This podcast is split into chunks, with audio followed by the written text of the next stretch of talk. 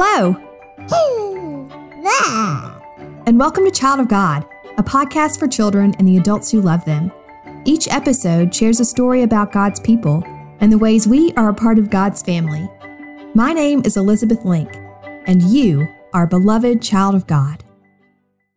Today's story is about a sad day and a happy day. I wonder, child of God, if you have ever had a sad day before. Sometimes things happen that are out of our control.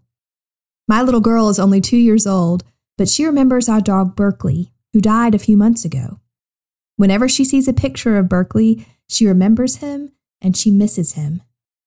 I wonder if there is someone or something you have lost that makes you feel sad. It was almost Sabbath when Jesus died on the cross. Because Sabbath is the day when Jewish people worship God, the people were not allowed to work. So Jesus' friends had to move quickly. They placed his body in a tomb, kind of like a cave carved out on a hillside. It was a sad day. The friends planned to return after the Sabbath to prepare Jesus' body for a proper burial. They rolled a big stone in front of the tomb to seal it off and keep it safe. It was a sad day. Jesus' friends went home. They couldn't be with Jesus anymore. They couldn't talk to Jesus anymore. After the Sabbath was over, when the sun was just coming up that Sunday morning, some women who were friends of Jesus said, We love Jesus. Let's go and see the place where they put him. So the ladies walked down the road toward his tomb. They wondered who would move the big stone so they could get in. But when they came to the tomb, they found that the big stone had been rolled away from the doorplace. They were surprised and they were afraid. They worried that someone could have moved Jesus' body and taken him where they couldn't find him. But they didn't need to worry, child of God. They didn't know it, but one of God's angels had moved the stone. The ladies walked inside the tomb. They looked this way, no Jesus. They looked that way, no Jesus. And then they saw someone. It was an angel. The angel said, Do not be afraid. Do not be afraid. I know you are looking for Jesus, but he is not here. He's not dead anymore. Go and tell his friends that Jesus is alive. Well, the ladies were afraid, but they were happy too. So they ran to find more of Jesus' friends and tell them the good news. As they hurried down the road, Jesus met them. Good morning, Jesus said. The ladies stopped. They looked at Jesus. They touched him. He was alive. What the angel had told them was true. What a happy day! Do not be afraid, Jesus said, just like the angel had told them. Do not be afraid. Go and tell my friends that I am alive and they will see me. What a happy day! The ladies ran fast to tell Jesus' friends, Jesus is alive. We saw him. He's alive. It was a miracle.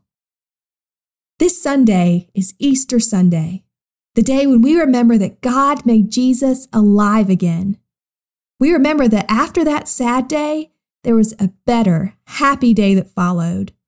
With God, sadness is never the end of the story. God always has something better planned. The ladies learned this when they saw Jesus that Sunday morning. You and I haven't seen Jesus, but we know that he is with us. You and I can talk to him every day, and that makes us glad too. Just like Palm Sunday, Easter is going to look a little different at my church this year. For a long, long time, children have brought flowers to my church on Easter morning, and we've decorated a wooden cross to remind us that God took that sad day with Jesus on a cross and turned it into a happy day when Jesus was alive and had new life again. Since we're all doing our best to stay home and keep healthy, I have an idea. While we can't decorate crosses at our churches with flowers, we can decorate our homes and our neighborhoods instead. Here are two great things you can do.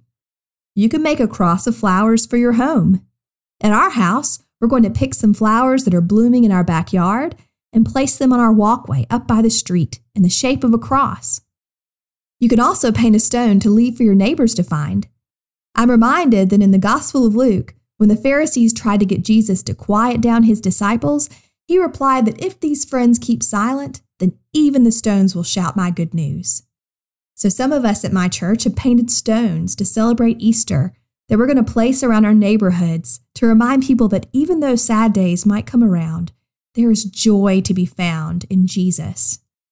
That's a promise that I need to hear every day, but it's something that's especially important to me right now.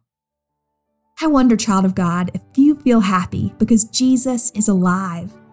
How will you celebrate this good news on Easter? We know that sometimes sad days may come, but with God, a happy day of new life is the promise we can hold on to. Take time to talk with Jesus this week. Tell him what you are sad about and what you are happy about. He wants to know. He loves you and he lives for you. Alleluia! Jesus Christ is risen. He is risen indeed. Jesus, life. May God hold you close and give you peace. I'll talk to you soon, child of God. Happy Easter. Happy Easter. Goodbye.